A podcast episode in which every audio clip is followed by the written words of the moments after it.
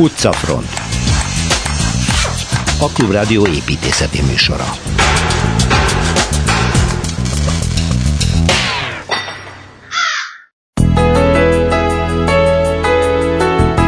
Két hete Szilveszter Ádám a dél-hollandiai város Breda könyvtáráról mesélt, amit Herman Hertzberger világhírű építész tervezett, akit egyébként személyesen is ismert. Most a mester egy másik nagy alkotását, a város színházát járjuk be. Kóser mészárszékből gasztrokulturális központ, ez a pesti buli negyed egyik kultikus helyének, a Kőlevesnek a rövid élettörténete, amit részleteiben Fonyódi Anita épület és városi fotós tárt föl. Honnan kapta a nevét a Gólyavár? Az Elte központi épületének udvarán található épületről van szó, amiről Kelecsényi Kristóftól hallhatunk. Egy középkorú falu, Gyerce, aminek emlékét a ma Budához tartozó terület neve és az ott található 800 éves templom őrzi, amiről Torma Tamás mesél. Szenzációs régészeti lelet, a Komárom mellett korábban részben feltárt római kori város hatalmas fürdője. Ezt Bartusz Dávid ásatás vezető régész, az Elte BTK dékánja mutatja be az utcafrontban. És a végén csőposta. A csőposta története és jövője, ami egykor ugyanis kézbesítő berendezés volt, abból a jövőben közlekedési eszköz is lehet. A részletekbe Laczik Bálint avatja be a hallgatókat.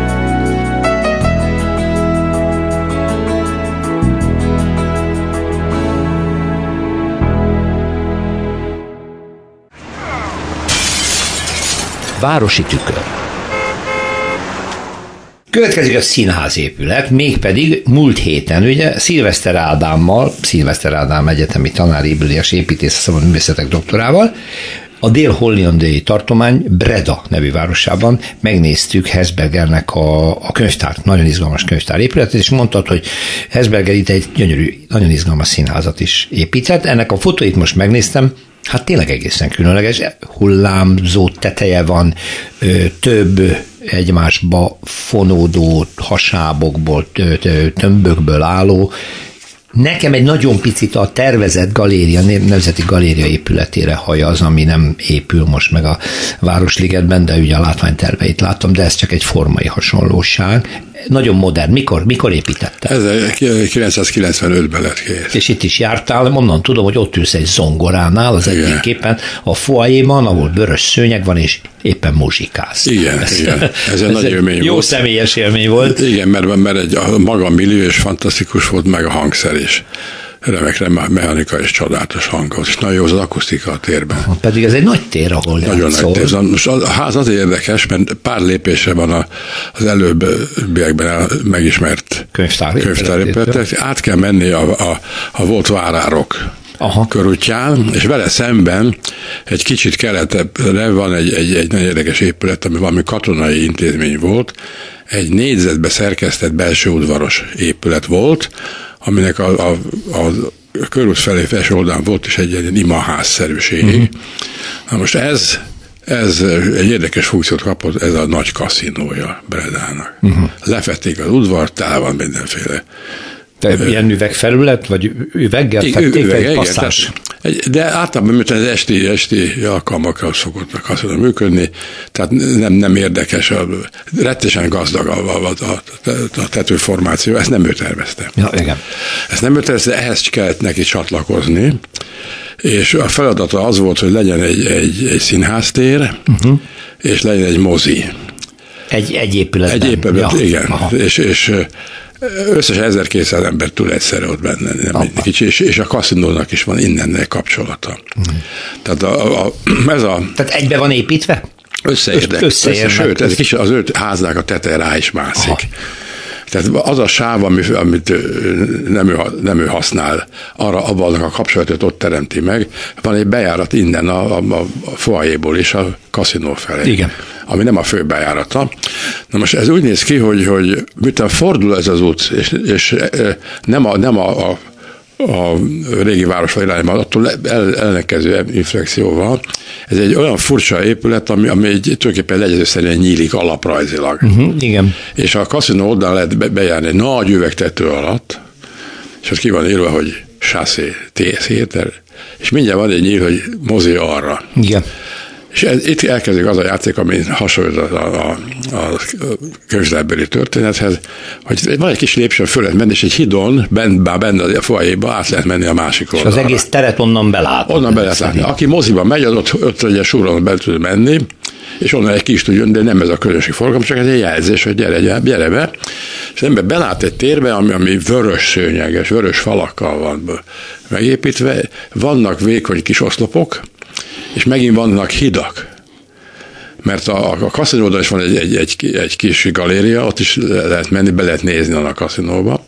És át lehet menni a mozi oldalra, és a mozi oldalnak az ember szintjén van egy nagy íves formáció, ami a két nagy tér előtt áll, abba folyba betüremkedve, onnan további lépcsőkre lehet fölmenni. Majd igen, a színházban... Mert ezt említetted ugye, hogy Hertzbergernek az egyik alapkoncepció, hogy ő megőrzi a lépcsőrendszereket, ezeket az áthidaló közlekedő részeket, hogy mindig lehessen az egész teret is látni. Igen, és különböző nézőpontokból, tehát sokkal gazdagabb a dolog, hogy nem. Mi lett a lépcső? Hát menekülő lépcső lett. Füstmentes, bezárva, semmit nem lehet látni. Igen. Valahol mindig a hátsó fertál van. De hát a barokk lépcsőkről, el kell magyarázni most, hogy mennyire fontos dolog volt az épületben a lépcső. De most ő visszajátsza ezeket a dolgokat, megint nagyon izgalmas formációkkal, és az is érdekes, hogy ahogy egyre kevesebben mennek a kakasülő felé, ma a színházban hátul, azért ezekből a hidakból még indulnak lépcsők, és befordulnak a falba. Aztán van egy nagyon szép lépcső hátul, az zongorázó ember éppen arra néz rá, ott is pillérek állnak, vékony pillérek a lépcsőkön is, de egy széles lépcső, ami aztán keskeny, és onnan még vannak további, a homozatra is megjelenő, furcsa fordulós, szögbefordulós, a lelátó felé, tehát a tribűn felé, a belső tribűn felé forduló lépcsők, aminek aztán van egy menekülő oldala, az a hátsó oldalon látszik. Most miért furcsa ez a ház? Azon túl, hogy rendkívül bonyolult az alaprajza. Nagyon, igen. Ugyanakkor a két nagy térnek az ellátása egyszerű. Hozzá kell tenni, hogy ez két nagyon vékony oldalszínpaddal és egy kis satnya hátsó színpaddal működik, de ez a dolog, ez a mozit is szolgálja, mert mozi egy marha nagy vetítő felülettel dolgozik, és bármit lehet benne csinálni, mert ott van egy mozítható és fölépíthető tribűn, de az ki is szedhető, és akkor ott egy óriásnyi bárterem. Egyébként a keresztmetszeti rajzot ideáltal, hát az borzasztóan izgalmas. Két tulajdonképpen két hullámzó felület van egymásra téve, mint hogyha egy óceánnak így megállítanánk a víz mozgását, így elvágnánk és néznénk a hullámokat egymással. Hogy a két nagy belmagasságot tér fölé szerkesztett egy hullámot, aminek van egy inflexió, hogy a kiszolgál a tér felé, és ezzel pontosan szinkópában ellentétesen van a foajének a hullámzó felülete, ami egyébként egymással érintkezik is. Neki volt egy nagyon szép skicce, ott lehet látni a legfelső. Igen, ezt majd a Facebookon oldalunkon is, azt hiszem ezt a felső állású totálképet kell kitenni, hogy lássuk a két nagy hullámot, és azt az egy oldal hullámot, ami a kaszinóra rámegy. Igen, és ezzel teremti meg a két épület közötti vizuális kapcsolatot. Most ez egy nagyon merész dolog, mert ugyanezek könnyű szerkezetek, és hát lehet látni a meccsen is a nagyfesztávú részét, ahol messze kerülnek az oszlopok, ott rácsos tartóval támasztja, és ezt megmutatja a homlokzaton is. Tehát ez egy nagyon attraktív dolog. Nagyon attraktív épület. Fantasztikus. És nekem azért volt csoda, mert én a másik Hertzbergert ismertem még gyerekkoromból, a Centralbechert és az öregek otthonát és a gyönyörű szép házait, a két Montessori iskolát, az Appel Amsterdamba, az Apollo lánon, az gyönyörűek. Hát az ember ez nagyon tud házat csinálni, de hogy erre az útra tért...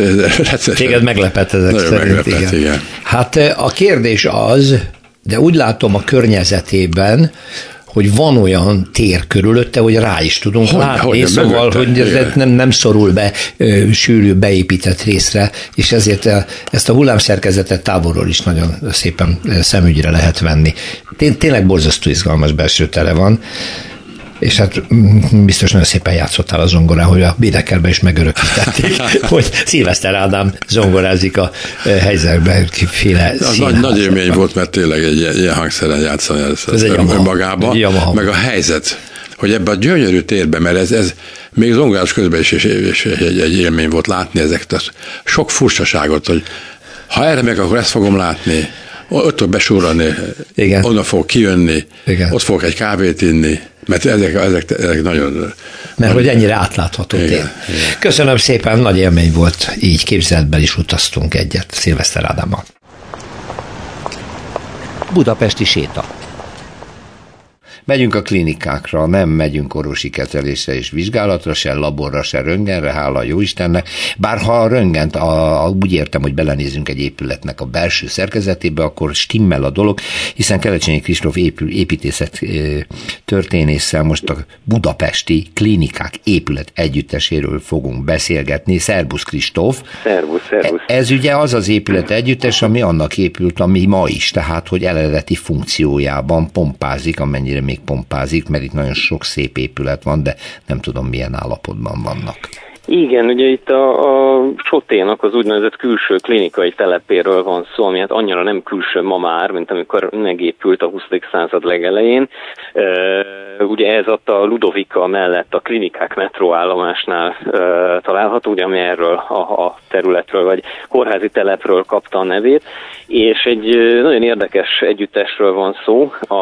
Tulajdonképpen azzal kezdődött itt a történet, hogy fölépült a úgynevezett 2. számú női klinikája az egyetemnek, aminek hát hogyhogy nem a Füvészkertben találtak helyet. Uh-huh. A budapesti zöld területek ilyen épületekkel való elfogyasztásának a nagy, tényleg legalább évszázados hagyománya rajzolódik itt ki, mert hogy az egész kórházi telep tulajdonképpen a Füvészkertbe volt bele telepítve, és hát akkoriban már nem ez volt az első ötletelés és szándék arra, hogy itt ezt az egyetemi botanikus kertet ugye valamilyen épületek célra használják, tehát például a Műszaki Egyetemnek az épületeit is volt egy időszak, amikor ide kívánták telepíteni gyakorlatilag ennek az területnek a beépítésében, és hát elsőként ez a klinika épült meg még a 20. század forduló előtt Kauser József tervei szerint, ebből már semmi nem látható, illetve annyi látható, hogy van egy jelentősen átépített modern kórházépület ennek a klinikai telepnek a középpontjába, ezt közelmúltban újították föl, és amiről igazából ma így beszélni lehet, ugye ez a körülötte lévő, hát hogyha most jól rémlik, akkor 9 vagy 10 épületből álló egységes tervek szerint épült épület együttes, ez a külső klinikai telep, szemészet, belgyógyászat, neurológia, sebészet, és akkor az ezeket kiszolgáló... Szülészet, nőgyógyászat is van. Igen, és akkor ezeket kiszolgáló pavilonok, a mosoda, a kazánház, illetve a konyha, ugye ezek voltak azok, amik 1905 és 1910 között a Korb Flóris és Girgöl Kálmánnak a tervei szerint felépültek. Ők ugye Hausmann Alajosnak voltak a munkatársai, Hausmann maga is ugye épített kórházakat a Budapestet az Osztrák-Magyar Monarchiában, és a Kolf-Girgöl páros is ugye ezt tulajdonképpen mintegy tovább vitte ezt a hagyományt, és ugye itt ami izgalmas benne, hogy ez ugye nem csak egy egészen egyszerű kórház, hanem ugye ez egy egyetemi kórház, egyetemi klinika, tehát a kórházi pavilonoknak és épületeknek tulajdonképpen az előadó és oktató teremmel való ellátásra is szükséges volt, és hát ez meg is van mindegyik épületben, vagy majdnem mindegyik épületben a mai napig. És hát maga az épület együttes is nagyon izgalmas, ugye te is mondtad, hogy röntgennel belenézünk ezekbe az épületekbe. Azért érdekes, mert hogyha elmegyünk, ugye most a metrópótról, aki használja, sokat láthatja ezt az épület együttest, ha elmegyünk ezelőtt a házcsoport előtt, akkor hát szerintem nem sokan gondolnák, hogy bizony ezek vasbeton szerkezetes épületek, nagyon korai példái a vasbeton szerkezettel való építkezésnek, és hát ez van egyébként egy nagyon szép tégla architektúrával, feldíszítve, kiegészítve, kőelemekkel, nagyon izgalmas ablakosztások vannak, tehát hogy nagyon-nagyon az egész épület nem azt a képet sugallja, amit a vasbetonról így gondolnak. Hát nagyon nem, most engem nagyon meglepett, hogy vasbeton alapszerkezetű és a burkolat a tégla. Azt hittem, hogy ezek klasszikusan a Monarchia K&K beli vörös téglából készülő pavilonrendszerek, De hát nem, akkor... ugye ez már annál újabb, lapos tetősek is például, tehát nincsen nekik semmilyen tetőszerkezetük, hanem tulajdonképpen egy vasbeton földémmel vannak lezárva, és ebből a szempontból tehát már abszolút egy egészen más időszaknak az előfutárai. Ami még nagyon izgalmas, hogy szerkezeti feltárásokkor kiderült, hogy a vasbetonnak a úgymond a zsaluzására, tehát ugye amit a kiöntéshez használnak ilyen segédszerkezetet, kérek szépen nádat használtak, és ez a nád benne maradt a falban. Tehát, hogyha valaki elkezdi megbontani a mennyezeteket, akkor előbb-utóbb ezzel a nádozással találkozik, ami pedig hát sokkal inkább nem a modern építészethez, hanem inkább a vidéki építészethez így szoktunk kötni. Úgyhogy nagyon meg is lehetett ezen lepődni, amikor ez előkerült. És hát igen, szóval ez az egész együttesben nagyon izgalmas. A mai napig egyébként a számos építészeti értéke megmaradt, ez egy műemléki együttes, vannak színes üvegablakok, az előadótermekben az eredeti padsorok vannak, illetve hát nagyon sok helyen ugye a folyosók, közlekedőterek, a burkolatok, azok mind-mind képviselik a tulajdonképpen a századforduló utáni időszaknak ezt a pár évét, amikor megszületett ez az épület együttes. Ami egyébként nagyon szép is az embernek, hogyha nem orvosi kezelésre megy, akkor persze más emlékei vannak, de például, hogyha jól emlékszem, én a sebészetnőgyógyászatot láttam belülről, impozáns gyönyörű lépcsőházai vannak, széles nagy lépcsőkkel, szép fogantyúkkal, tehát az egésznek van egy ilyen nemes hatása, méltóan az, hogy ez lényegében egyetemi épület. Igen, tehát azt mondod, hogy műemlék védett ezek szerint? Műemlék, ez egy védett épületegyüttes. Hát ez a kórházak esetében ugye sokszor nagyon problémás is, mert hát azért a érthető módon bő 100 év alatt nagyon-nagyon sokat változott és főként fejlődött az orvostudomány, és hát nyilván azokat a sztenderdeket teljesíteni ennek az épületnek, amiket ma elvárunk egy modern kórházi ellátástól, igen-igen nehézkedik. Vagy hát nehezen lehet ezt összeegyeztetni a műemléki védelemmel, de hát azért erre vannak jó példák az országban, illetve itt is azért változó az egyes épületeknek az állapota, és van, ahol szépen tulajdonképpen az épület építészeti értékeit és az orvos szakmai szempontokat összeegyeztetve sikerült ezt megoldani. Kelecsényi Kristóf, köszönöm szépen, szervusz, minden jót! Szervusz! Perspektíva. Megint egy ismeretlen helyre visz minket az Egy Hely blog szerzője, Torma Tamás, építészetkritikus. Szia! A helyet majd te fogod belőni, én csak annyit tudok, amit mondtál, hogy a Gyerce templomot fogod velünk ismertetni. Merre található Gyerce, az milyen település? Hát ez is valószerűtlen, mert tulajdonképpen a Nagy Budapest határán belül van, két irányból lehet megközelíteni, vagy Pest Hidegkút felől. Akkor ez nem is egy település? Egy elpusztult középkori egykori falunak a neve az, hogy Gyerce? Igen, és erről ez a Gyercsei templom. Pest Hidegkút, azt mondom. Pest Hidegkút felől az egyik megközelítés, a másik az túraútvonal, tehát ott többet kell gyalogolni, de lényegében Óbudáról. Hogyha fölmegyünk a Nagy Görcse hegyre, fölérünk a Gerincre, akkor onnan már lefelé vezet az út, és azt hisz az ember, hogy a 3-as határhegyi volt repülős, ilyen barangoló tér, kutyás tér, mindenfélere érünk, de nem. Ez beljebb van. De egy hasonlóan nagy lankás, egyébként rengeteg lovas tábor, lovak vannak ott, meg persze túrázók, mert aztán utána leérünk, és hirtelen felbukkan ez a kicsi, nagyon kicsi, valószerűtlen templom. Milyen régi? Hát szerintem 800 éves biztos van. 1212-ben említik először, és akkor az óbudai Káptalanhoz tartozik. Már látom is a képet, mert Árva Brigitta szerkesztőm megint ide tolja elé az okostelefonját, és ott van. Tehát nincsen harangtorony, ha jól látom. Nincs harangtorony. Ez egy sátortetős, nagyon-nagyon régi, egy nagyon-nagyon régi vörös téglából épült elpusztult templom, a török időkben pusztult el, utána több száz év szünet, rom, és akkor a 1990-es években újították föl, és akkor is volt ott az első mise, és most is fel van szentelve, tehát aktív templom, igen. Azért érdekes, mert ez a vidék, ez a domb, ahol most a lovak barangolnak, az szőlőhegy volt, tehát ott szőlők voltak, amik nyilván több okból is kipusztultak, és ugyebár ez egy vitatott terület volt, a török idők alatt pusztult el, de nem a törökök miatt, újfent, hanem amikor 1590 körül az esztergomi ostrom környékén a magyar, illetve szövetséges hadak úgy gondolták, hogy föl kell égetni a Buda környéki, a budai szandzsákot tápláló falvakat. És ekkor pusztult el Gyerce. Érdekes hadviselés. Aha. Igen, és aztán 500 év újra eltelt, és felkerült a térképre, mert a rom megvolt ott mindig. Csoda, hogy nem hordták szét, ugye? Ez olyan gyakori volt, hogy különböző majdnem korokban. Majdnem széthordták, mert most is van egy oldalt, egy olyan kis romos félig épület, ami talán a sekrestye lehetett, hogy valami ilyesmi, ami már csak rom, nem tartozik hozzá.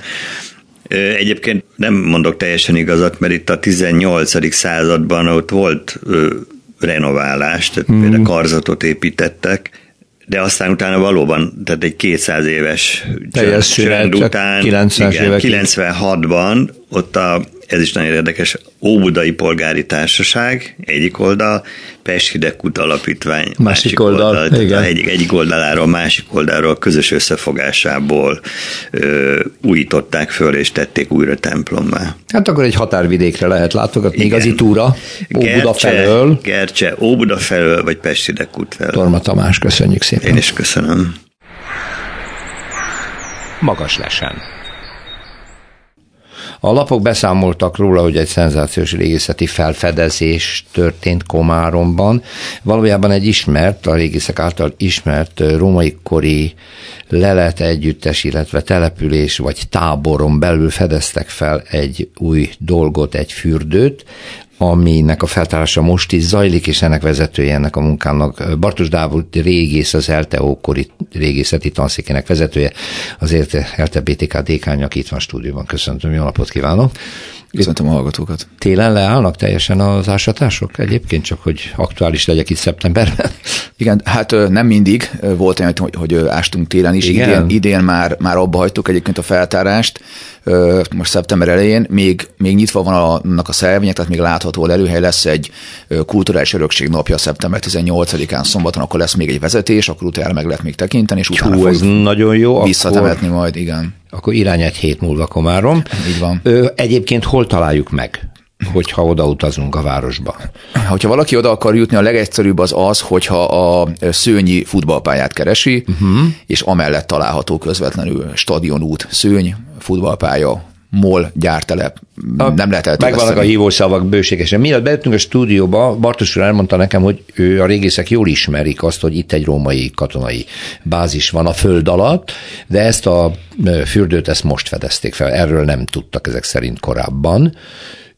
Mi, amit ismerünk, ugye a Kvinkum, mennyire lehet hasonlítani ezt? Időben, korban, város szerkezetben és egyáltalán. Igen, abszolút, ahogy ugye a beszélgetésünk előtt mondtam is kicsit vulgárisan, ez tulajdonképpen egy ki nem ásott akvinkum, tehát hasonló akvinkumhoz, csak nem ásták még ki a régészek. Ezt úgy kell elképzelni, hogy az ókorban egy Pannonia provincia volt a római birodalomban, egy határvédő provincia a római limes mentén, és a provinciában 4 légiótábor volt, ebből 2 esik a mai Magyarország területére, az egyik Akvinkum, a másik Brigéció. A Brigéció mai Komárom területén van, Komárom szőnyváros részében, és az a különbség a két lelőhely között, hogy Akvinkumot nagyon korán elkezdték feltárni, és óriási volumenű feltárások voltak, így ismert volt mindenki előtt, 18., 19., 20. században végig folyamatosan feltárások zajlottak, még Brigécióban kevésbé, tehát kisebb-nagyobb ilyen beavatkozások voltak, nem is annyira tudományos jelleggel, de tematikus feltárások csak a 20. század utolsó évtizedeiben indultak meg.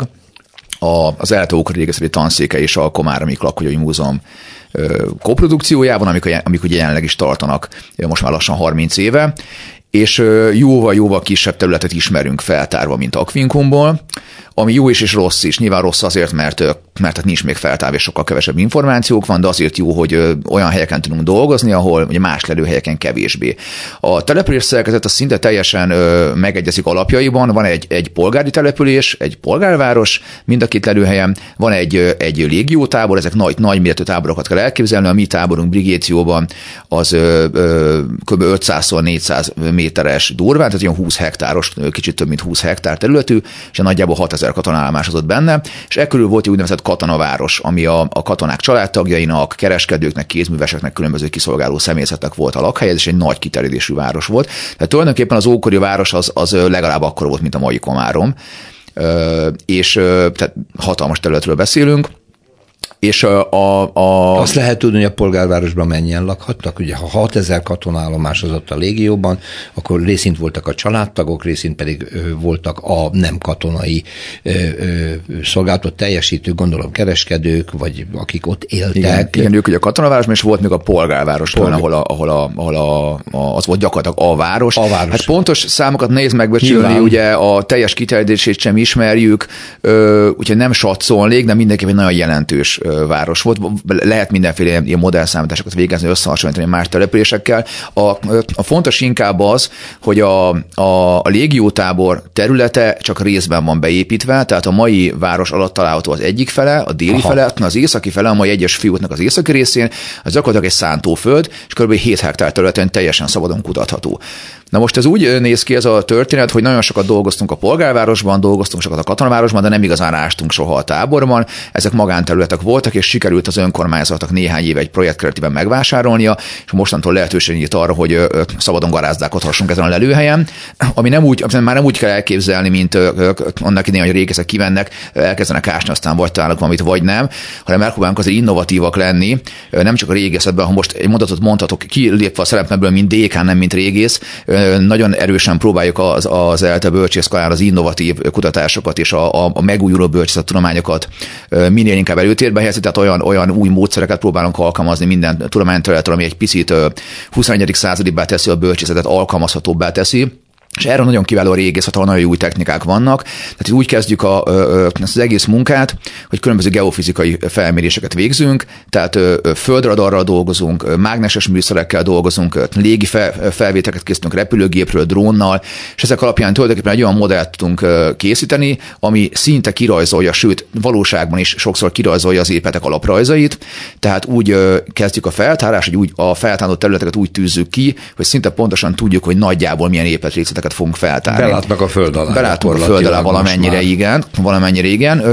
Tehát nagyon-nagyon fontosak most ezek az új technikák, és rendszeresen alkalmazunk is őket. A földradar mit tud? Hány méter mélyen mit tud kimutatni például? A földradarnak a lényege az, hogy ugye a visszaverődő radarhullámok általában kemény tárgyakról verődnek vissza, ezek ugye itt falak most ebben az esetben. Tehát amit tud az, hogy körülbelül olyan 2-2,5 méter mélységig, ha vannak falak, vagy nagy kőomladékok, vagy valamilyen nagyon masszív építmény, oszlopok, bármilyen, akkor az gyakorlatilag körbe rajzolja egy körvonallal, és ha ezt megfelelő intenzitással csinálják megfelelő nagyságú területen, akkor tulajdonképpen egy térképét megkapjuk annak, amit később fel akarunk tárni, és így sikerült felfedezni ezt a fürdőt már a feltárás előtt, tehát a tábornak egy olyan pontján mértünk, ahol nagy valószínűséggel valamilyen nagy középület állhatott, általában táborban mindig ez van, és már a radarképek alapján és az alaprajzon látszott az, hogy egy óriási épületről van szó, kb. 5000 négyzetméter legalább, de valószínűleg nagyobb, hogy az Akvinkumban ennek a párja az úgynevezett termémájó rész, ami az Árpád híd alatt egyébként látható is. Ezt még a 18. században kezdték el feltárni, ez ilyen 16-17 000 négyzetméter, ha jól emlékszem. Ehhez képest a miénket egy picit kisebb volt, de 5000-nél biztos, hogy nagyobb. Tehát egy óriási fürdőről van szó, és már radarfelvételek alapján látszottak a helyiségek, néhány medencének a körvonalat, tehát biztosak volt benne, hogy ez egy fürdő, de hogy nem tudtunk róla semmit, és ezért az idei szezonnak ástási szezonnak az volt a feladata, hogy úgy tűzünk ki egy olyan 600 négyzetméternyi felületet, amit nagyjából 2 hónap alatt meg tudunk csinálni, hogy minél több információt kapjunk erről a fürdőről. Hát akkor ugye föltárják, és már ismerős abból a szempontból, hogy egy római fürdő mit tud. Ugye csatornahálózata van, vízvezeték hálózata van, medencék vannak, egyikből folyik át a víz a másikba, tehát nagyon komoly mérnöki munkáról van szó, és mind kőből, ha jól tudom. Így van. Ehhez képest van-e ebben újdonság, vagy pedig egy kisebb méretű akvinkumot fedeznek most fel? Most még korán lenne megmondani, hogy mennyire hasonlít egymáshoz ez a két fürdő, hogy alapvetően ez a fürdő ez egy közösségi térként szolgált tulajdonképpen az ókorban. Tehát a fürdőkben nem igazán fürdöttek az emberek, de nem az volt a legfontosabb, hogy fürdjenek, tehát nem úgy kell elképzelni, hogy óriási medencék vannak benne, általában meglepően kicsik a medencék, még a nagy hatalmas fülkék is vannak, ugyanúgy. Olyanok is vannak, még a nagy hatalmas Róma városi nagy közfürdőkben is meglepően kicsik a medencék ahhoz képest, hogy hány sok-sok ezer vagy 10 000 ember használta. Ugye ezt a fürdőt is kb. 6000 ember használta, pici medencék vannak, óriási terekkel, tehát nagy bazilikár és csarnokszerű épületet találtunk, és óriási tereket, ahol igazából összegyűltek, és mindenféle ügyesbös dolgot megbeszéltek, találkoztak, tehát tulajdonképpen egy ilyen közösségi térként szolgált. Nagyon-nagyon masszív épületről van szó, tehát óriási falai vannak, több mint 2 méter mély alapozással helyenként, nagyon széles, 1 méter széles masszív kőfalakkal, nagyon sok padlófűtésrendszert találtunk, ugye fűtötték a rómaiak a padlót, fűtötték a falakat, főleg a fürdőkben, nyilván falfestménytöredékeket, stukkókat, tehát egy díszes épületről volt szó, nagyon jó állapotban megmaradtak a padlózatok, vörös mészkől abból kirakott padlók voltak, és több medencét is találtunk, a hidegvizes medencét és egy másikat, ami valószínűleg a langyosvizes. Ugye pontosan ezeket nagyon nehéz most 2 hónap ástásítani azonosítani, mert egy hatalmas épületnek egy picike szeletét, mintha egy puzzle-nak néhány darabját látnánk. Igen. Csak. És tudjuk, hogy nagyjából mi lett a képet, de nem tudjuk, hogy pontosan mi. Ugye egyelőre találgatunk. Az említett csatornákból szintén sokat feltártunk, tehát keresztül kasul az egész épület alatt mindenféle irányba csatornák mennek. A bejövő vízvezetékről tudunk egyelőre keveset. Azt tudjuk, hogy volt egy vízvezeték, ami Tata irányából érkezett, a fényes forrástól hozta Tatáról a vizet, de hogy pontosan a fürdőhöz hogy csatlakozik, már pedig biztosan csatlakozott, azt még nem találtuk meg. Ami mindenképpen nagyon, nagyon fontos, hogy ugye nagyon sokáig használták a fürdőt, tehát amikor az a tábor épült a Krisztus után első század végén, aha, onnantól kezdve valószínűleg egészen a római kor végéig, tehát a 4. század végéről még találtunk olyan bélyeges téglákat, ugyanúgy bélyegezték a téglákat, mint az újkorban, olyan bélyeges téglákat, ami 4. század végi építkezésekre utal még, tehát akkor még felújítottak, építettek hozzá, bőven. És valószínűleg a 4.-5. század fordulója környékén, 5. század elején, mikor a római birodalom már nagyon hanyatlott, akkor lebontották, tehát nem ott hagyták, hanem igen, tehát egyértelműen látszik az, hogy nincsenek olyan nagy omladékok, ami tűzvészre, pusztulásra vagy bármilyen beomlásra utal. Gyakorlatilag itt úgy kell elképzelni, hogy ekkora épületen rengeteg tetőcserép volt, egy óriási tetőszerkezet volt, óriási falak voltak, és ezeket gyakorlatilag nem találtuk meg, ezeket elvitték. Tehát szépen lebontották a tetőt, lebontották a falakat, és visszabontották szinte az alapjaig a fürdőt, valószínűleg vagy még a római kor végén, vagy a római kort követően nagyon-nagyon rövid időn belül. Ugyanis a fürdő területén találtunk egy késő római kutat, tehát oda ástak később egy kutat, mikor a fürdőt már nem használták, és amikor a kutat is már kiapadt, vagy már nem kellett, akkor elkezdték feltölteni szeméttel, de ez olyan szemét volt, ami egy késő római, vagy hát valószínűleg késő római, mert ez még nem névvándoláskori volt, egy késő római fésőkészítő műhelynek a hulladékanyaga volt, egy csontfésőket készítő műhelyből több ezer darab apró csonttöredéket találtunk, szarvasagancsokat levagdosva, kézfésőket, félkézfésőket, illetve egy fűrészt is, amivel az egészet csinálták. Az egészet bedobálták szépen a kútba, és ezzel feltöltötték ezzel a tulajdonképpen nagyon síktel. Érdekes, tehát úgy vonul vissza a birodalom, igen, hogy a légióit hát lényegében lebontja. Tulajdonképpen nem hagyja maga után, nagyon tulajdonképpen furcsa. Már a 4. század elején feladják a polgári település, és beköltöznek a táborba a polgári lakosság is. Nem tudják már védeni az egyre erősebb barbár nyomástól a polgárvárost, bár annak is volt valamilyen fal, de mégsem olyan, mint egy tábornak, és beköltöznek a táborba, és akkor már nem annyira klasszikus táborként működik, a légió létszáma is jóval kisebb, már ebben az időszakban, mint 6000 fő, és inkább egy ilyen erődített, mint egy középkori vár úgy kell elképzelni, hogy egy ilyen táborban egy falakon belül az egész népesség, majd pedig amikor ugye már ott is nagyon forró kezd lenni a talaj, akkor egyre próbálnak visszavonulni a határvédelem helyett be a birodalom belsejébe, amíg van birodalom, és szépen feladják ezeket a határmenti településeket, ibrigációt is. Ez egészen fantasztikus. Van-e arról tudásunk, mert engem érdekel technikailag, hogy ebben az időszakban, első, második, harmadik században hogyan fűtötték? Hogyan melegítették a vizet? Miben? Kőkorsóban? Ha most a fürdőre gondol, a fürdőben fém, tehát bronz bojlerekben tulajdonképpen. Igen? Hát ilyen nagy tartályokat kell elképzelni. Ezek egy-két lelőhelyen megmaradtak, nagyon ritkán, de van, ahol megmarad. Hát hatalmas nagy bronz tartályok vannak, és ezeket melegítik alulról. Ebben ugye felmelegszik a víz, és ez folyik bele a medencébe egyrészt, másrészt pedig maga a medence is, mondjuk egy melegvizes medence, alulról is fűtve van padlófűtéssel. Hát eleve kapodna egy kis hőt, és eleve forró víz folyik bele. Uh-huh. Tehát ezt így meg tudták abszolút oldani. Magát az egész padlófűtés pedig ugye ilyen óriási kemencékkel fűtött. fával, faszénnel. De vannak különböző ilyen rekonstrukciók, erre Törökországban újra is építettek egy római fürdőt teljesen ókori technikával, és kipróbálták, hogy működik, mennyi fa kell hozzá, hány köbméter fa, mekkora hőt ad le, mennyire tudja felfűteni, hány fokra. De biztosan nagyon meleg volt, mert vannak olyan leírások, hogy papucsba jártak a fürdőn, mert égette a talpukat a padló, tehát igen. Ez nagyon izgalmas, ugye. Hát mondta, hogy a fürdő az ugye nem csak tisztálkodása, hanem elsősorban közösségi élet. És orvosok is műtéteket végeztek fürdőben, arra is leírások, igen. Ehhez képest még néhány szó arról, hogy milyen tárgyakat találnak a fürdőben. Mi jellemző? Hát alapvetően egy normál fürdőre az lenne a jellemző, hogy esetleg valamilyen szépségápolási tárgyakat. Igen, csak az már a fürdő utáni periódus, tehát nincs már a fürdőhöz, vagy orvosi eszközöket, vagy bármilyen tisztálkodáshoz kapcsolódóakat. Ugye itt most egy katonai táborban vagyunk, az azért egy picit más, mert a katonák nagyon nem szeretek szemetelni, és azt látjuk itt a tábor ásatása közben, nagyon kevés a szemét. Ami nekünk régezti lelet, az nekik általában szemét eldobják, elhagyják, kidobják, takarítanak folyamatosan, és nagyon kevés a tárgyi leletanyag. Tehát olyan, ami konkrétan a fürdőzéshez kapcsolódója, gyakorlatilag nem találtunk. Dobókockát találtunk például, ami arra utal, hogy közben játszottak a fürdőben is, de gyakorlatilag bármilyen mindennapi élethez kapcsolódó tárgyat bevihettek a fürdőbe, mert ugye nagyon sok mindent csináltak volt. Tisztálkodás, testedzés, szépítkezés, örömlányok voltak, bár a táborban nem biztos, ezt nem tudjuk, de egy normál fürdőben vannak erről is írásos forrásaink, ugye orvosi eszközök, étkeztek, tehát erről is vannak antik forrásaink, hogy milyen típusú ennivalókat lehetett enni a fürdőkben, tehát gyakorlatilag bármit lehetne. Mi alapvetően kerámiaedényeket találunk, üvegedényeket, fémtárgyakat, ruházati felszereléseket, ruhatűző tűket. Találtuk egy szobornak egy töredéket, egy óriási méretű bronzszobor, életnagyságban nagyobb bronzszobor hajának a töredékét.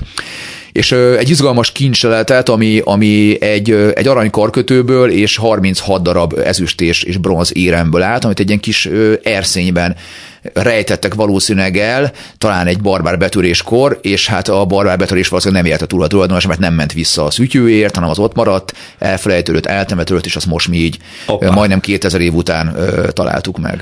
Hát ez nagyon izgalmas. Na akkor mi is részesedhetünk picit abból az élményből, amit most itt Bartusz Dávid elmondott, hogy ha 18-án elmegyünk az egykori római város feltárt részeit és a fürdő feltárt részeit megnézni, mert lesz egy nyitott nap, ugye ez szombat. Igen, itt a múzeum igazgatónője, a számadó emese fog egy vezetést tartani, és az nagyon fontos, hogy ez egy hosszú projekt rész, amit csinálunk, és a távlati tervünk az, hogy egy látogatható szabadtéri régészeti parkot hozzunk létre ott.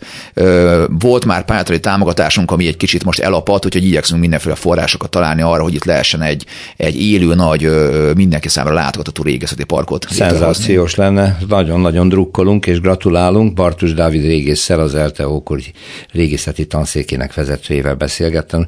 Sok sikert kívánok, akkor hát jövő nyáron nyilván nagy intenzitással folytatják. Bízunk benne, köszönöm szépen. Utcafront.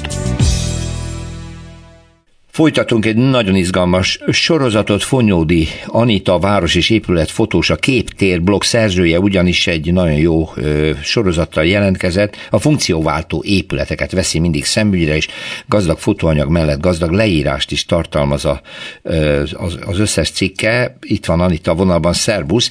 Ma is egy nagyon izgalmas dologról fogsz nekünk beszámolni. Nyilván a bulizók ismerik a Kőleves nevű vendéglőt és annak kerthelyiségét, és hát fogalmuk nincs, akik oda beülnek, hogy ez egykoron igazából maga az épület, ahol ma az étterem van, hogy milyen célt szolgált. Hát nem vendéglátás, de a vendéglátáshoz azért volt köze, igaz? Igen, volt valamennyi köze. Sziasztok, és köszöntöm a hallgatókat is. Tehát ugye ez a Kazinczi utcai Kőleves, amit mindannyian ismerünk, szeretünk, szerintem a kerthelyiséget is, meg hát nem tudom, én egy időben sokat jártam így a vendéglőbe is vacsorázni, vagy tehát, hogy kajálni. Én nem csak a vendéglőben, a vendéglő fölött van egy nagyon jó kis terem, ahol izgalmas beszélgetések, előadások, vetítések vannak olykor-olykor, és ott is jártam már, érdemes azt is majd megnézni. Na de mi is volt itt? És mikor? Igen, hát itt a 10-es évektől egy ortodox kóser húsfeldolgozó üzem volt, akkor még hajfeladó birtokában, és akkor tőle vásárolták meg a 20-as években, 1925 körül a Rébenbúr testvérek, ha jól tudom testvérek voltak, Salamon és Isidor, És folytatták ezt a húsfeldolgozó üzemet tulajdonképpen, és ami szerintem tök érdekes, vagy hát ilyen kicsit ilyen, tehát hogy tök jó dolog, hogy ugye ez a 10-es évektől működött, és egészen 2002-ig egy ilyen ortodox hentes volt itt, tehát 2002-ben zárt be, úgyhogy lényegében... Egész addig működött, jé! Igen. Én a 80-as évek közepén fedeztem fel, és akkor vásároltam valamiféle felvágottat, arra emlékszem, mert volt egy pici bolt. Tehát lehet, hogy az üzem hátul volt, de volt az utcáról, be lehetett menni, igen. És az udvar felül volt maga a kisbolt, a kóserhúsbolt. Uh-huh. Szerintem is igen, hátul lehetett az üzem. És az még akkor kóser volt, abszolút. És az még akkor az volt, mondjuk, tehát nekem erről személyes élményeim vagy tapasztalataim így nincsenek, de abszolút ezt találtam mindenhol így, hogy 2002-ig működött, és akkor zárt be, és akkor egy darabig, nem tudom, tehát önkormányzati tulajdonban volt az épület. És de nagyon rossz állapotban volt, ez is nagyon, hát ugye jellemzően ez az egész zsidó negyed borzalmasan le volt pusztulva. Így van, és olyannyira, hogy volt ez a Centrum csoport, akik ilyen házfoglalás. Ezzel hívták fel a figyelmet az elhanyagolt épületekre, hogy az önkormányzat meg az állam most már csináljon valamit, a Centrum csoport. Annak idején még, ha jól emlékszem, első nagy akciójuk az elhagyatott úttörő áruház megszállása volt. Igen, az volt. Igen, és ezzel a performance-on hívták fel a figyelmet, hogy illene már valamit csinálni azzal az épülettel. Na és akkor ezek szerint ezt is. Uh-huh. Igen, és akkor az történt, hogy ott végül is aztán ebből, hát ott volt ilyen rendőrségi kivonulás, meg minden, mert ugye ők meg akartak egyezni az önkormányzattal, hogy ezt ők birtokba veszik, és vetítéseket, hát amit most nem mondtál, hogy van az emeleti teremben, vetítéseket, ilyen kiállításokat szerveznek majd oda, vagy tehát, hogy használják, kulturális és ilyen közösségi célokra használják az épületet, és akkor, de hát nyilván ugye ezt annyira nem akarták azért így engedni, úgyhogy viszont békés úton oldódott meg a dolog, mert aztán az önkormányzat ugyan ezt nem tette lehetővé a számukra, de találtak egy olyan befektetőt később, aki viszont látott fantáziát az épületben, és hát úgymond megmentette. Tehát, hogy nyilván mondjuk itt most ugye arról beszélünk, hogy a 2000-es évek közepe, tehát ugye a buli negyednek szerintem kb. Így a felfutás, tehát hogy ez a fejlődésének a felívelő szakasz volt. Így van, igen. És akkor az a befektető, aki akkor ezt így, akinek akkor ez megtetszett, az azt gondolta, hogy itt lehetne valami jót csinálni, úgyhogy hála Istennek így ugye fel is újították ezt az épületet, ami megint csak azért tök jó, mert ez egy ilyen klasszicista eredetű egyemeletes ház, ami ugye egy ilyen tipikus beépítési forma volt a buli negyedben, hát sok ilyen van még. Na mindeset ez nem érdekes, hogy honnan indult, tehát egy kóser mészárszékből lett egy vendéglő. Úgy tetszik, a buli negyed közepén, de tényleg érdemes az épületet is megnézni, mert nagyon szép. No, köszönöm szépen Fonyódi Anitának, további jó kutakodást a városban, szia! Köszönöm én is, sziasztok! Utcafront. Egy régi új berendezésről fogunk ma hallani. Laczik Bálint mérnökszakértő állandó vendégünktől. Szerbusz Bálint. Szerbusz, jó napot kívánok! Ami annyiban kapcsolódik az egyes épületekhez, hogy az utcafrontról soha nem lehet látni, márpedig olyan dologról van szó, ami egyes épületeket totálisan behálózott, de lehet, hogy behálóz, mert még jelen időben is szerintem beszélhetünk róla, ugyanis a csőpostát van, ahol a mai napig használják, miközben ugye ez egy nagyon-nagyon régi belső kézbesítési rendszer volt. Mennyire régi? A 19. század derekán született ez a találmány meg Nagy-Britanniában, most hát ugye akkor már elkezdtek mindenféle közműhálózatokat építeni, csatornát, vizet, gázt. Igen, mert már elviselhetetlen volt a bűz Londonban. Bizony volt, nem lehetett szó. Igen, meséltél a híres csatornahálózatról. Így van, aztán hamarosan megépültek sűrített levegőhálózatok is. Az minek? Azért, hát erről is egyszer volt még nagyon régen szó ebben a műsorban, például a köztéri óráknak a vezérlésére. Igen, és mi a mai napig is láthatók ezek a kis kereképületek. Bizony. Aha. És hát ekkor jött az ötlet, hogy ezeket a levegőnyomásos, nagynyomású hálózatokat, valamint a vákumos hálózatokat, de a légkörinél alacsonyabb nyomású depressziós hálózatokat szállításra is lehetne használni. 1858-ban Londonban született meg az első változat, és nagyon-nagyon sikeres volt, aztán mihamar elterjedt sokfelé. Nem csak épületeket, hanem egészen távoli pontokat is összekötöttek. Tehát magyarán egy olyan fajta postahálózat alakult ki, mint a normál táviratokat és leveleket kézbesítő rendszer. Aha. És hát például New Yorkban egy írta jópofa sztori volt, egy kedvencem, állatvédők most fogják be a fülüket, mert az első New Yorki csőposta beüzemelésénél a próbaüzemben a kapszulába, ami ugye viszi a küldeményeket. Ez a kis csőgörény. A csőgörényszerűség. Igen, tehát beraktak egy szentírást, berakták az amerikai alkotmányt, és beraktak egy macskát. Jaj!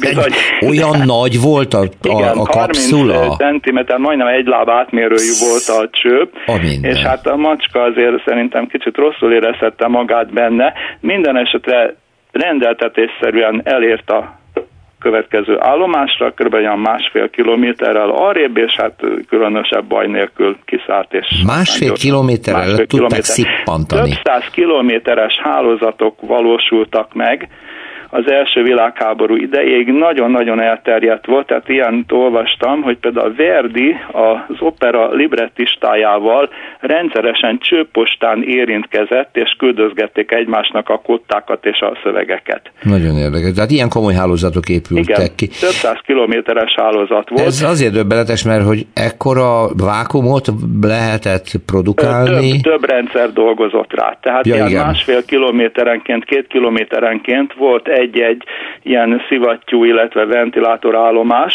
ami rádolgozott a hálózatra. Mondd nekem, hogy a csőgörény az a sűrített levegő nyomja, vagy a vákum szívja előről? Mindkét megoldás szerepelt. Tehát különböző rendszerekben használták ezt a depressziós, illetve a túlnyomásos változatot is. Uh-huh. És azt mondd meg nekem, hogy hogy csinálták azt, hogy elosztóban működött? Na, tehát, ez bedugta a kisasszony a központi elosztóban a 50 cső közül az egyikbe, és ő tudta, hogy hova fog menni. Igen. Az első verzió olyan volt, hogy az egyes állomások között direkt csőkapcsolat volt. Tehát igen, közvetlen. Uh-huh. Közvetlenül lehetett. Aztán kialakult az a rendszer, amikor az egyes egyéni előfizetők vagy állomások egy központi állomásra dolgoztak rá, ahol átrakták az egyes állomásokról a másik irányba menő. Kézi erővel megfogták és úgy továbbították. Majd a 20-as években kialakult ennek egy nagyon szellemes automatikus rendszere, ugyanis azokon a kapszulákon, amik a macskát, meg a küldeményt, meg egyebet tartalmazták, axiális irányban eltolható mágnesgyűrűket helyeztek el. Hoppá! A mágnesgyűrűknek a távolságát beállították a feladó állomáson, olyan távolságra, mint ami a fogadó állomás relé tekercseinek a távolsága. Hát nyilván nem lehetett végtelen sok ilyen állomást alkalmazni. De néhányat akkor kódolni lehetett rajta. 20-30-50-100 esetben ez pompásan működött, amikor odaért a kapszula ahhoz az állomáshoz, ahol ő neki érkezni kellett, a mágnesgyűrűk távolsága megegyezett az állomás tekercseinek a távolságával, tehát ott mindkét tekercsben egyszerre jött létre egy indukciós effektus, ami kinyitott egy relét, és abban a pillanatban lepottyanta a kapszula a fogadóhelyre. Isteni! Fantasztikus nagyon dolgokat találtak ki. Én mondtam az elején, hogy tudomásom szerint van, ahol még használják. Pontosan. Nagyon érdekes és szép reminiszenciája van ennek például a nemrég újra épített Continental Hotelben a Dohány utcában, ami a Hungária fürdőnek a jogutódja. Gyönyörű szecessziós csőpostarendszer működött itt. Aztán ezt neked talán tudni is kéne, mert a Magyar Rádióban is volt. Hát hogyne a hírszerkesztőségben ebben továbbították a szerkesztőségből a stúdióba. Ugye? Tehát lehet, hogy ez még ma is megvan. Nincsen. Mert a Magyar Rádiót kiköltöztették a történelmileg páratlanul izgalmas stúdióépületéből is, és azt halljuk, és ott volt. És az új épületben már nincsen csőposta. Ott már nincsen. Ott az országgyűlési könyvtárban, egyetemi könyvtárban viszont még megvan, ha már nem is használják, de még mindig megvan. Illetve az utóbbi időben ez mindinkább népszerűvé kezd válni. Ugyanis egyre több helyen új csőpostákat létesítenek, tehát például a budapesti kórházakban jó egy néhány helyen leletek, minták, gyógyszerek továbbítására használják. Na nesze neked internet. Bizony, bizony. És hát az egésznek a megkoronázása, hogy az Elon Musk, ugye, aki ezeket a holdbéli találmányokat kitalálja, a Hyperloop nevű ötletével Amerikában egy közlekedési rendszert próbál ilyen csőposta módjára, sűrített levegővel, illetve vákummal üzemeltetni. Tehát Kaliforniában már épül egy hálózat, kísérleti hálózat, ami a csőpostának személyszállításra történő alkalmazása. Hát macskával indult, emberrel végződik. Igen, ez nagyon érdekes. Én azért egyre nem akarok beleszállni. Laczik Bálint, köszönöm szépen, minden jót, szervusz. Minden jót, szevasz.